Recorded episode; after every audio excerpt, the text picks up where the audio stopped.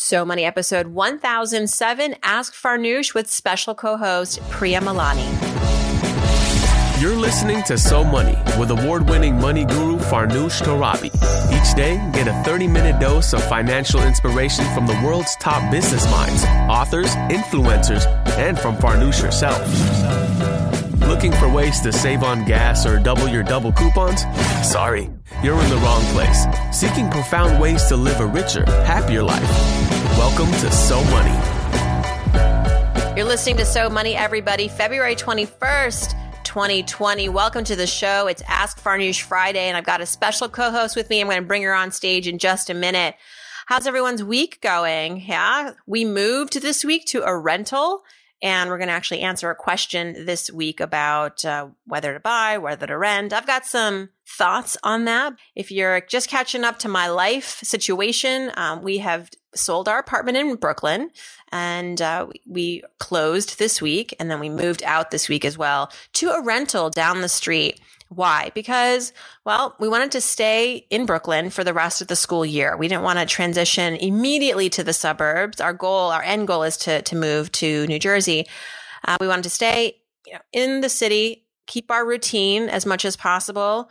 And so we just moved a block away, renting an apartment for actually less than what our overall housing costs were as owners, believe it or not.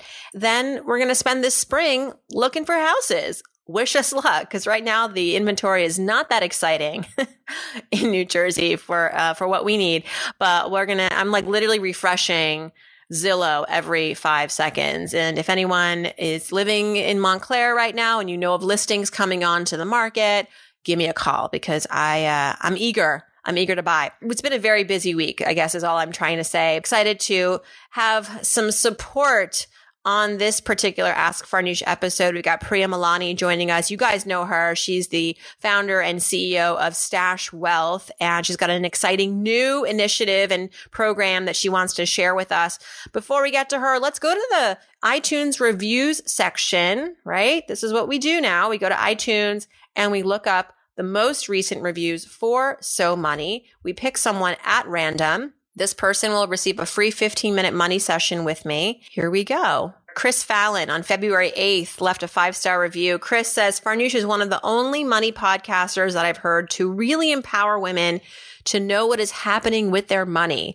Love her Friday episodes, especially when she answers listener questions. Her show is my must listen to every week. Don't miss out on what she has to say. Chris, thank you so much. And I hope this episode uh, meets your standards. I hope this one's going to be a good one for you. Got a lot of good questions today about, like I said, real estate, but also, you know, what to save for, how to manage debt when you're married or approaching marriage, how to make money with what you know. Your knowledge is a resource that you can tap to make money. Did you know this? So we're going to talk about that. Uh, so Chris, get in touch with me. Head over to Instagram, direct message me there. Let me know that you left a message for me on, uh, you know, the iTunes review section that I encourage you to get in touch. You can also just email me, farnoosh at so moneypodcast.com and let me know uh, that you left the review and I will respond with a calendar link where you can pick a time to chat with me for 15 minutes. Thank you so much. Let's go to what we've been waiting for, which is the mailbag. And I want to bring on my friend Priya Malani, who is a dear friend of the show. And she is very, very smart, very knowledgeable, very much here to help us all uh, with our finances. Her company, Stash Wealth, is growing like bonkers. And Priya, just come on stage already and tell us everything that's been happening because it's been a pretty exciting year for you, even though, I mean, I'm talking about from last time you were on, which was probably six, eight months ago uh, to today. I know you got a very big announcement. So, welcome back and tell us what's so exciting. Thanks so much, Farnoosh. I'm so happy to be here. Yeah, it's been an absolutely crazy couple months. Um, we are very excited to to talk today about um, our new initiative. I'll just give you a little bit of the backstory that we've um, kind of discussed. But you know, Stash Wealth is a virtual financial planning and investment management firm for Henrys, high earners, not rich yet. We've been in business now six, seven years, and by operating virtually, it means that we uh, our financial planners here at Stash work with clients all over the country. But until now, we've been focused almost exclusively on that Henry demographic, those high earners. Um, and you know, we just we got to a point where a lot of people were coming to us and they were like, "We're not Henrys yet. We really want to be able to work and get our financial shit together. How do we get started?" Um, so we took that feedback and we decided to launch um, a brand new mini actually well, it's not mini. It's a crash course a master class on how to get your financial shit together. It's called money mastered. And the idea is um, for our henry clients they they start with a financial plan but oftentimes if you start with a financial plan before you're ready it's just not a lot of fun. So we were trying to figure out how to help people kind of hack their way to henry status so that they could work with us. And the best answer was um, you know there's a huge demand these days for courses and uh, they tend to be all the rage because i think we're all looking to sort of level up in different areas of our life. Um, sometimes I think it can feel like we stagnate a bit post school. So we decided to create this masterclass and um, you know, we're very, very excited to talk about it on today's show and, and even offer um, a discount for your, yes, for your listeners. Yes. You call this the last class you should have taken in school. You know, a lot of us don't learn about money in college. This is a great, I would say, anyone in their 20s, even I would say in your 30s. I have a lot of people on the show writing in saying, you know, I'm, um, I feel a little behind. I really need to yeah. fast forward the financial learning. Yep, exactly. Just figure out the basics, build a solid financial foundation, get your shit together, as we put it, um, so that you can then be ready to take your financial life to the next level. Because there are some certain things that you need to do before you can really begin doing those next level sort of investing and things like that. You want to build a really, really solid foundation. And that's what this masterclass addresses. Um, it's going to address it. It addresses investing, but it, um, it addresses saving, paying down student loan debt, how to handle credit cards. Um, it talks about budgeting, uh, specifically why we hate budgeting at Stash what to do instead. Um, so, what so do you do instead? Can you just tell me? Spill the secret sauce, huh? Yeah. So, um, so it's stash, and it's no no secret. We talk about it on our blog, and we talk about it all the time on, on various podcasts. But we don't believe in budgeting. We don't think it works, and it's not really what people really want. They don't want to micromanage their financial life. They really want to just be able to enjoy their money and not think twice when they when they buy stuff. Um, so we call it the reverse budget. And it doesn't sound much sexier, but the idea behind the reverse budget is to basically save first so that you can blow the rest. But knowing how much you should save and what to save for, um, and really automating that using various appropriate channels to to automate um, is what what we kind of get into. Uh, so that you can ignore your savings. It's happening in the background. You're making progress without having to lift a finger. Um, and then whatever's left in your checking account, you can blow guilt free. Yes, ma'am.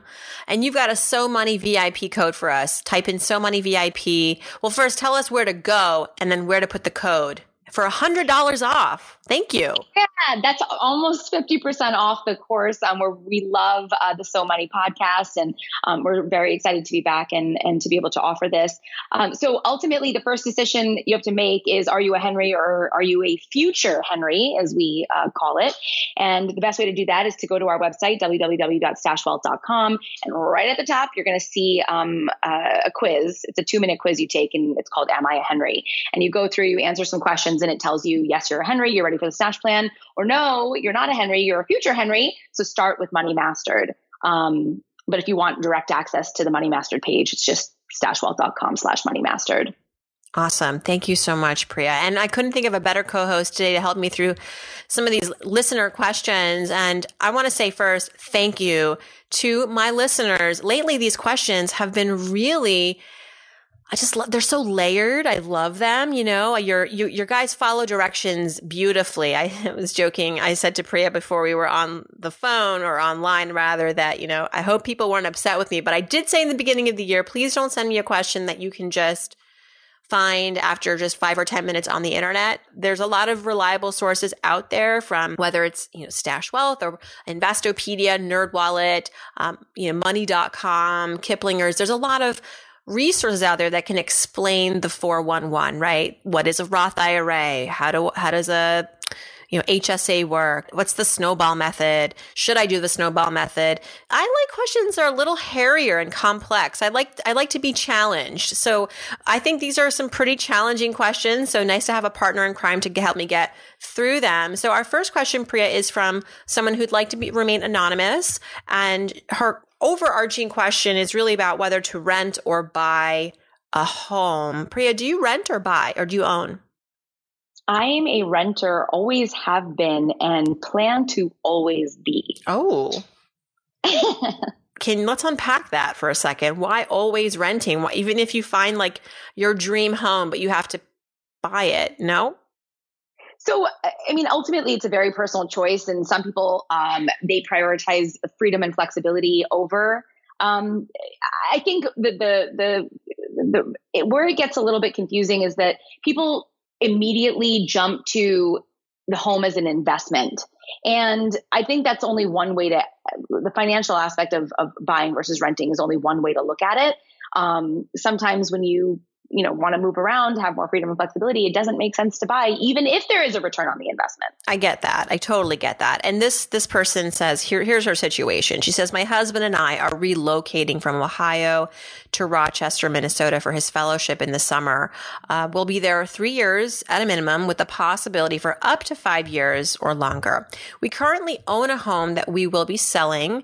We do not have kids but are hoping to start a family soon. We have four months of emergency savings, as well as some additional savings that can be combined with any profit from our current home to buy another home. My husband is currently paying his student loans via IBR, which is income based repayment. And he's hoping to have these forgiven after the 10 year mark, fingers crossed. We owe around hmm. $16,000 on his vehicle. The homes where we are moving to are more expensive, but not completely out of budget, and they would need work, which I don't really mind, she says, because I like the process. We would hire out for major projects. She says, My husband is more inclined to rent for ease of lifestyle and thinks we should just rent and save for our quote unquote forever home. I, on the other hand, don't enjoy renting and I have some requirements which I'm not sure we'll be able to find in a rental. For example, she says, I want to work from home, so we need that space. I don't like carpeting. I want to have room for guests. So that she finds to be more likely in a bigger home to purchase. What would you do, rent or buy? Oh my gosh. I think that at first they should rent. Why rush into buying? Especially when you're moving into a new place. You don't know where the coffee shop is. You don't know what your commute's going to be like. You know, there's so much about living location, location, location, right? So if you're going to eventually buy, maybe start by renting. It's a great way to transition. And, you know, as we are looking to move to New Jersey, and then I want to hear from you, Priya, but just really quick, we are looking for homes to buy because we're quite familiar with the neighborhoods and we've been visiting every weekend for the last month. So we're getting much more familiar with, you know, where things are relative to the train stations, the schools, the restaurants, and where we would like to ultimately put roots down. But I'm also telling our real estate agent if you find us a great rental for the first year, that's music to my ears because then that's just one more year of educating myself before making what is going to be the biggest purchase of our lives. so there's no harm in renting, at least for a little bit. This way, the two of you can kind of feel like, you know, you're both being able to live up to your goals. Um, and you might find that through renting, like you love it.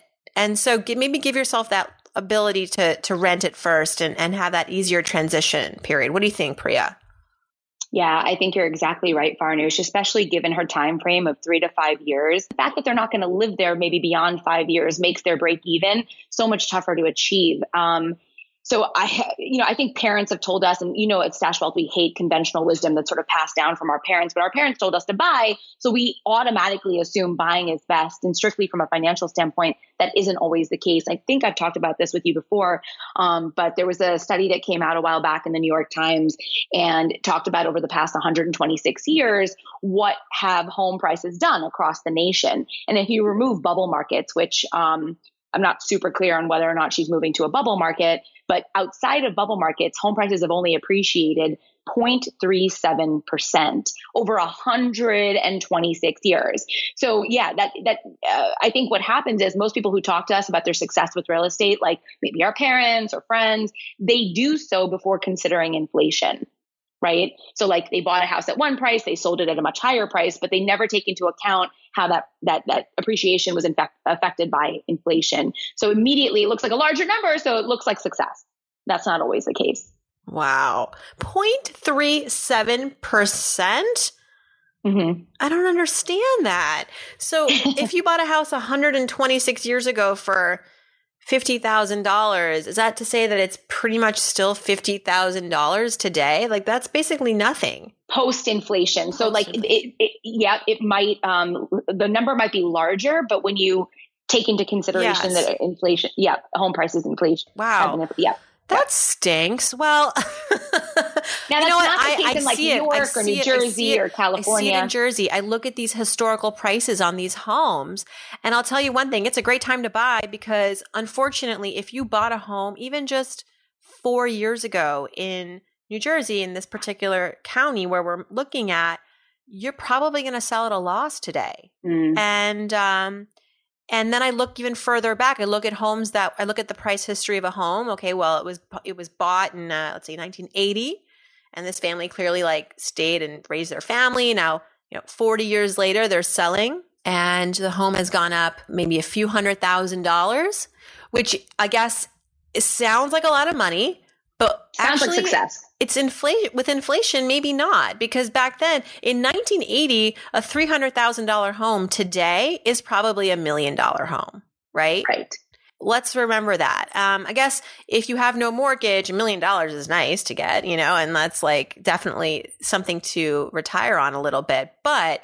anonymous i would say especially because you're transitioning and you're not familiar with this town and it is pretty far. I don't know what the drive is. Could you like go there every weekend to check out like neighborhoods? Probably not. Even for us going to New Jersey every weekend, it's such a pain in our butts. Like, got to get a babysitter, watch the kids, and it's an hour each direction. And all we can do is maybe see two homes. So it's a lot. And knowing that you could just move into a rental, which you can if you love it, you can stay. If you hate it, you can leave. But really, what that's giving you is time to continue to educate yourself on the market and give yourselves time to kind of sort your own situation out. You might realize, you know what? We're going to leave after three years. And so thank goodness you didn't buy because then that would have been quite the asset to uh, offload at that point. Yeah, um, and I think with her mention of home improvements as well, that she's willing to put, she wants to put some money into the home, that makes the break even even harder to achieve, makes it even scarier because most home improvements almost never provide a return on their investment. So that's nope. just going to make her, yeah. Oh her oh my gosh. even worse. There was a home that we saw in New Jersey. The woman had put in a million dollars worth of up, upgrades. Like, I don't even know. Like, she must have gotten ripped off because I mean, it looked beautiful on the inside, but I was like, was this basically a dump when you bought it because now um, a million dollars. Like I've gone through renovation projects and I've spent a fraction of that, and I feel like I combined apartments. Like I don't know what they were talking about, but she is selling it now for less than what she bought it for. So you do the Yikes. math on that. Yeah, that was pretty depressing to hear. Uh, I don't know. Maybe we're crazy. Maybe we should just rent. But there's nothing to rent. That's the problem. I get what she's saying. There's just the market needs to shift so that there are more attractive rentals for families and people who want to have families because you know, renting in New York City, you could rent a studio, one bedroom, a two bedroom, but then there's a huge gap between what it costs to rent like a one bedroom versus a three or four bedroom. You basically get priced out at that point. So it's it's hard. But let's move mm-hmm. on and and um, hopefully that was helpful to you, my friend, and let us know how things progress. Okay, our next listener, I'm changing his name by request. I'm changing it to Luke. How to manage debt when married or approaching marriage. He says, Hey Farnoosh, I'm so grateful that I stumbled upon your podcast last Friday. I've been searching for financial advice on my partner's grad school debt. Priya, do you know how people are finding my podcast? I've been surveying everybody the mm. last week. Um, Google, search iTunes, just like putting in the keywords and then ho- thank God I'm popping up. You know, that's so impressive. I'm so glad I haven't been wasting my time promoting the show on Twitter. Is all I have to say because it doesn't work. Um, I used to do that in the beginning, and then I just sort of like gave up because I was like, mm, it's not really mm, getting any traffic. So just do the work and be out there and be visible, and people will find yep. you. Mm-hmm. He says, I've got a follow up question that you teased in your last, in your episode about uh, how to go to grad school for free, which was earlier this month if you haven't checked it out, people. And he says, uh, without asking for marriage advice, what is your approach to debt ownership when a couple is married? Or approaching marriage. And so he gives us a little bit of context. He says his girlfriend has 100, over $100,000 in grad school loans, 10,000 in credit card debt. We are in our late 20s. We both make $100,000, more than $100,000. And I expect both of our future earnings potential to only increase. I have no debt. I have ample savings and investments. And I just bought my first home with a big mortgage. Okay. So this is typical. You've got one partner who's still working on her financial health. And in this case, it's the girlfriend. And then the partner he um, is much further along. He doesn't have debt, but then she also went to grad school. So there's that. He says, I'm confident that she can pay off the credit card debt this year. We also expect to be engaged soon, and conversations around her student loan debt has been tough. My family would tell me that I'm marrying into that debt, but I think it's best to have a prenup agreement stating how her debt was a decision that she made before she met me and will fall back on her if our marriage were to ever end. Should mention they are in California. Okay, he says, having never been in debt prior to this mortgage, it is quite nerve wracking to think that I have worked so hard to be financially responsible, only to have this awaiting me in the future. I want to be her ally and an advocate for her, but I also want to be financially smart. What would you recommend? So he has every right to be cautious. And I would say having a prenup is very much the norm now. If he wants to shield himself from being responsible for this in the event of a divorce, then that's the way to go. I will say though that as long as her name is the only name on the debt as she enters the marriage, as long as they're still married, she's the only one responsible for this debt.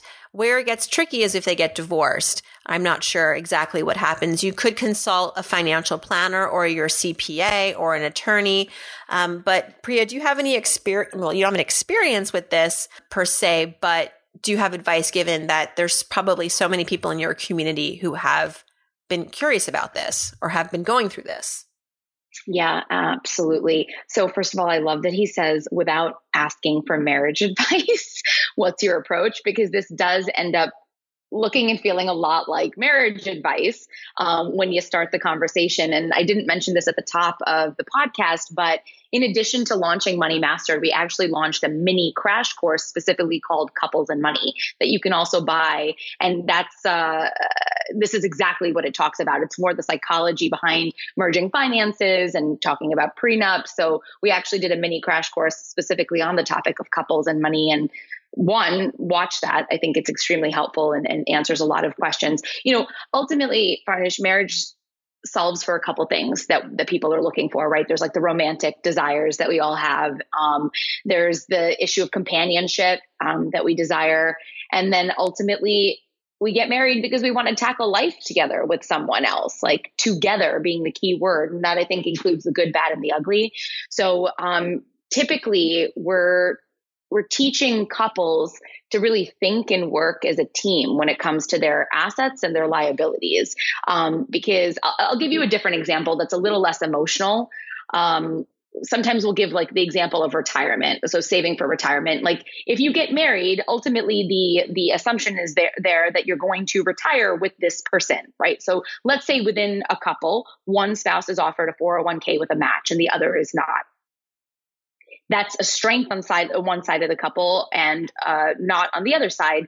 So together you wouldn't you wouldn't be saving and um, benefiting from the match and saying oh this is just my money you're not going to get any of this retirement savings would you Right. Right. So similarly, you want to, as a couple, look at where are our strengths. Okay, I'm the spouse that has a 401k match. Where are our weaknesses? Okay, well, I'm the spouse that has the student loans. How do we put our assets together and really tackle all of these things in the most optimal way? I agree. I like that a lot. I think that the, the reality is that when you get married, the, the studies show, and so I believe it was um, UC Berkeley that did this study a while ago that said opposites attract, including financial opposites that right. savers marry spenders. And in this case, it doesn't sound like the girlfriend has a savings problem or a spending problem. It's just that she has this unfortunate loan amount that is part of what happens when you go to graduate school. I would also just get really clear on your state's marriage laws and divorce laws. That's really, I'm not a California resident. I don't know the, the nuances of what happens necessarily if you enter a marriage with your own debt that was prior to the marriage. Once you get divorced, what happens to that debt? I believe that as long as that debt stays in her name, he's not going to be responsible. But here's the other issue though. You know, whether or not it's your debt, my debt, our debt, when you're married, that debt is like that elephant in the room, right? And if you want to share in expenses together, share in financial goals together, that's always going to create a, a, bit of a hurdle for the two of you. Although maybe he's not paying for it, she is. And then it's hard to feel like you're on the same team sometimes, but I like your advice, Priya, just sort of like leveraging your strengths. You know, maybe she's really great at budgeting and picking out investments or haggling and things like that. And he's perhaps better at sifting through the fine print of contracts and real estate because he's already uh, purchased his home. So, so figure out where you both want to contribute and be successful in the relationship from a financial standpoint, but don't rule out a prenup. I think. Yeah, absolutely. You know? No, well, your word is the right word, the team word, right? Because thinking and working as a team allows you to get on track for your financial goals faster and more efficiently. And ultimately, that is the end goal. And with regards to prenup, I didn't touch on that, but it is, in our opinion, always a good idea. And not just because of the, the financial peace of mind or, or benefits that it provides there. Personally, I also think it's just a great way to test to see how you guys handle kind of a less sexy conversation together. I mean, you're going to have a lot of those that come up in marriage, very difficult conversations that you have to be rational about. And it's a really cool, it's a really interesting way to learn how your partner handles those difficult conversations without, you know, taking things personally or getting too upset. Are they fair? Are they unfair? Um, which is a life skill. It's a relationship skill that needs to be there for success. And if it's any consolation, Luke, I've had so many guests on this podcast, married guests, who have worked their way out of much higher levels of debt together. It is doable. I don't listen to your parents. They're going to be concerned because maybe in their generation, there was no such thing as $100,000 in student loans, but that's pretty normal these mm. days, especially grad school. And, and, if she is making six figures or more, well, then it sounds like, you know, and you could argue that that's kind of the investment that you had to make to get to that salary level and then more. She's going to be making more. So that's the good news is that hopefully this debt is going to get easier for her to manage over the years and having you there to champion her and encourage her is going to be very important. So stay supportive.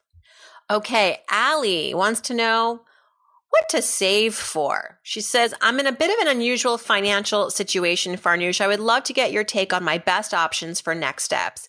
Allie is 25. She says she makes great money. She saves, get this, 70% of her income between retirement, a robo advised account, which includes ETFs. Uh, she also invests in Fundrise, which is this, I was just talking about this the other day on the podcast, which is a, a real estate the largest commercial real estate online investment platform where you can contribute to it and you kind of are now invested in quote unquote real estate and it's very popular. And then she's got cash savings. She says, I max out my retirement options and I have a cash cushion to cover about a one and a half years worth of expenses. She says, I know probably too much, but it makes me feel safe. She says, I don't have any big financial dreams besides travel. I save $1,000 a month into my travel account and it's been growing at a faster rate than I can use it. Although I'm leaving tomorrow for a two week trip to Asia and Australia.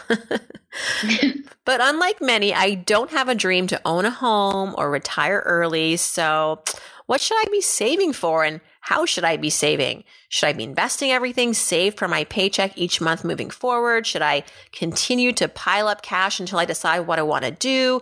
Or buy something big and extravagant like a house.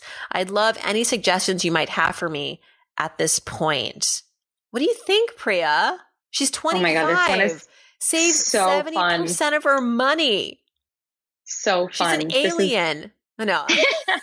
yeah. Uh, congratulations. Such a amazing situation to be in. Um, and, and not like it was luck. I mean, she's doing some really, really smart things. Um, but ultimately, you know, no one can really tell you what to save for. And that said, maybe she doesn't need to be saving. We don't really believe in making arbitrary financial decisions, whether that's saving for the sake of saving or investing for the sake of investing. Ultimately, you want to be making these decisions because they're, it's, it, they're helping you accomplish your goals. Um, so maybe she's saving too much and she could instead be spending more upgrading her lifestyle. That sounds reckless, but it isn't. It's response it's um ultimately she's she's setting aside money for what she prioritizes, retirement, travel. So you don't have to save just because you can.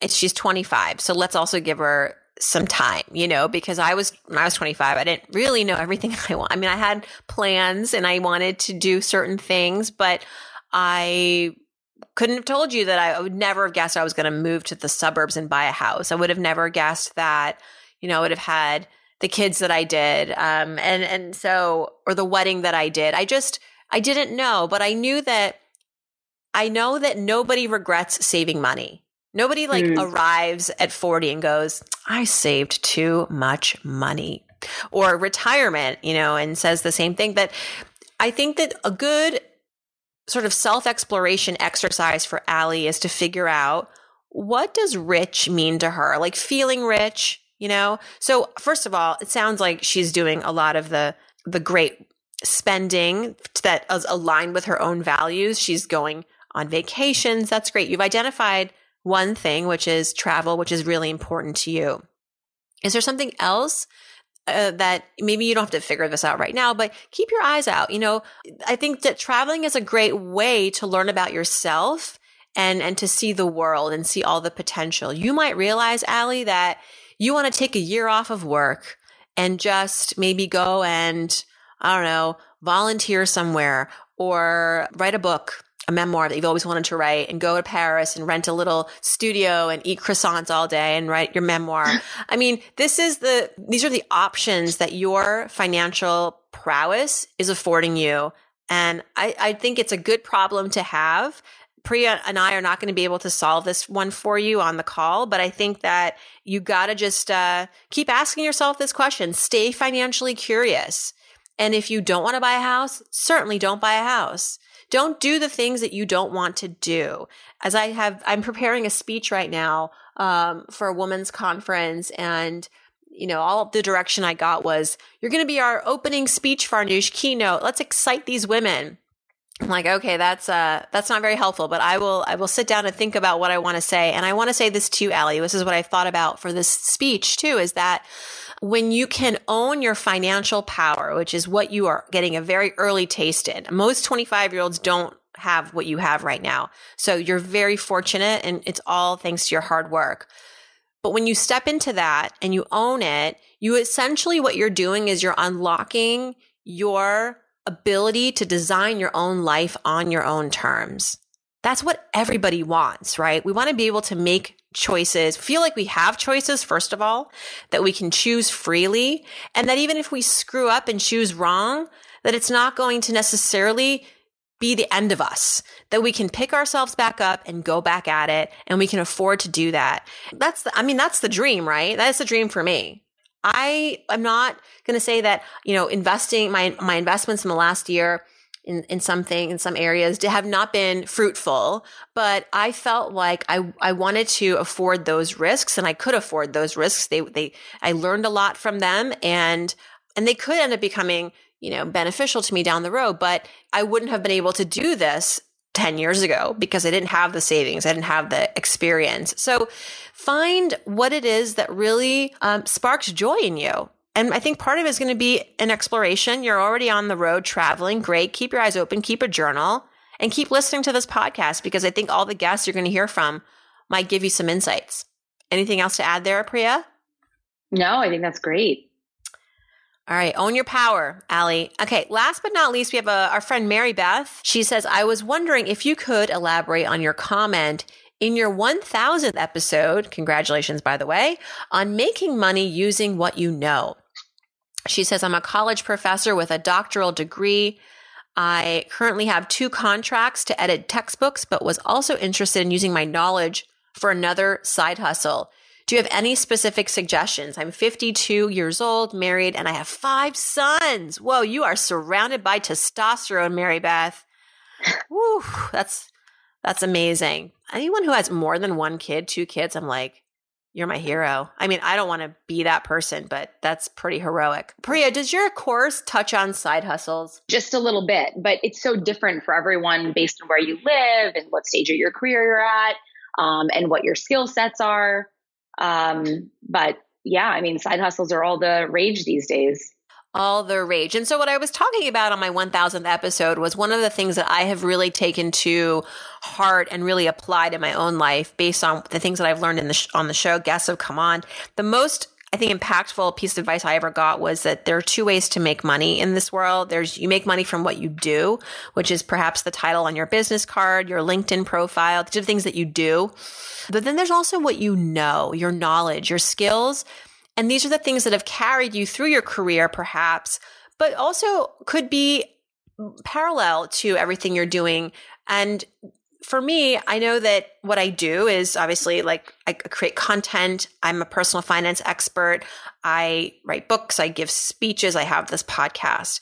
But I also know a lot of things about how to build brands, how to build businesses, how to write books, how to start a podcast, how to, you know, basically be a a, a, solopreneur. And I find that these are a lot of times the questions that people ask me outside of the world of personal finance. So Mary Beth, a great place to start to figure out what you can, what you can leverage as far as your knowledge base is, are there things that people come to you to pick your brain about, to ask you to coffee, to talk to you about? Or are there skills that you're not necessarily using on the job, but are completely uh, transferable and can make you some money on the side.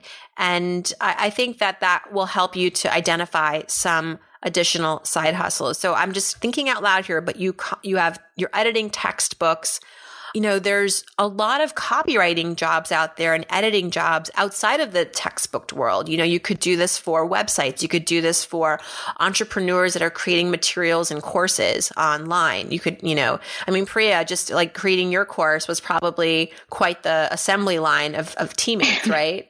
Absolutely the side hustle thing is hopefully something that will is not sort of a, a fad because I know that it kind of became a thing post recession. People needed to find more work and fast. And then the internet was also the timing was great because we had all these sites online that were allowing us to tap into these extra jobs virtually. So that's the other thing, Mary Beth, is that there's a lot of great sites out there. If you if your skills are in writing and copy editing and literature and publishing, then, you know, sites like upwork.com, fiverr.com, freelancer.com, and even mediabistro.com. That's a site that is largely jobs in media, but sometimes copywriting jobs, writing jobs, editor jobs that could be freelance, temporary, part time.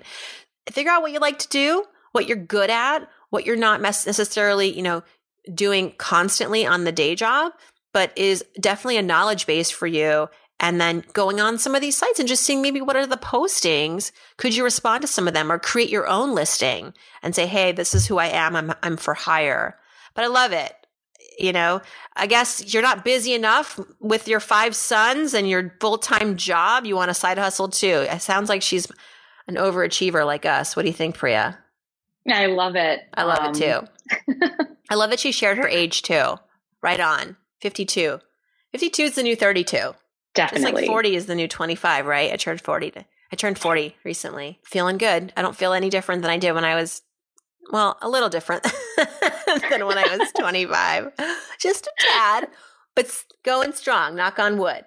All right, Priya Malani, thank you so much. Tell us again where we can go to get all the knowledge from your new program, Money Mastered, and the So Money VIP code as well. Yeah, absolutely. So stashwealth.com, you can take the Am I a Henry quiz. It'll let you know if you're ready for Money Mastered or the Stash Plan. And if you're ready for Money Mastered, we're offering So Money listeners $100 off uh, for the next few months. I believe the code's going to be live. So Money VIP. And don't forget, there's also a special mini crash course called Couples and Money um, that's more about the psychological aspects of, of, of, combining finances and money in a relationship. Um, so that's there too. Priya, thank you so much. Thanks everyone for tuning in, and I hope your weekend is so money.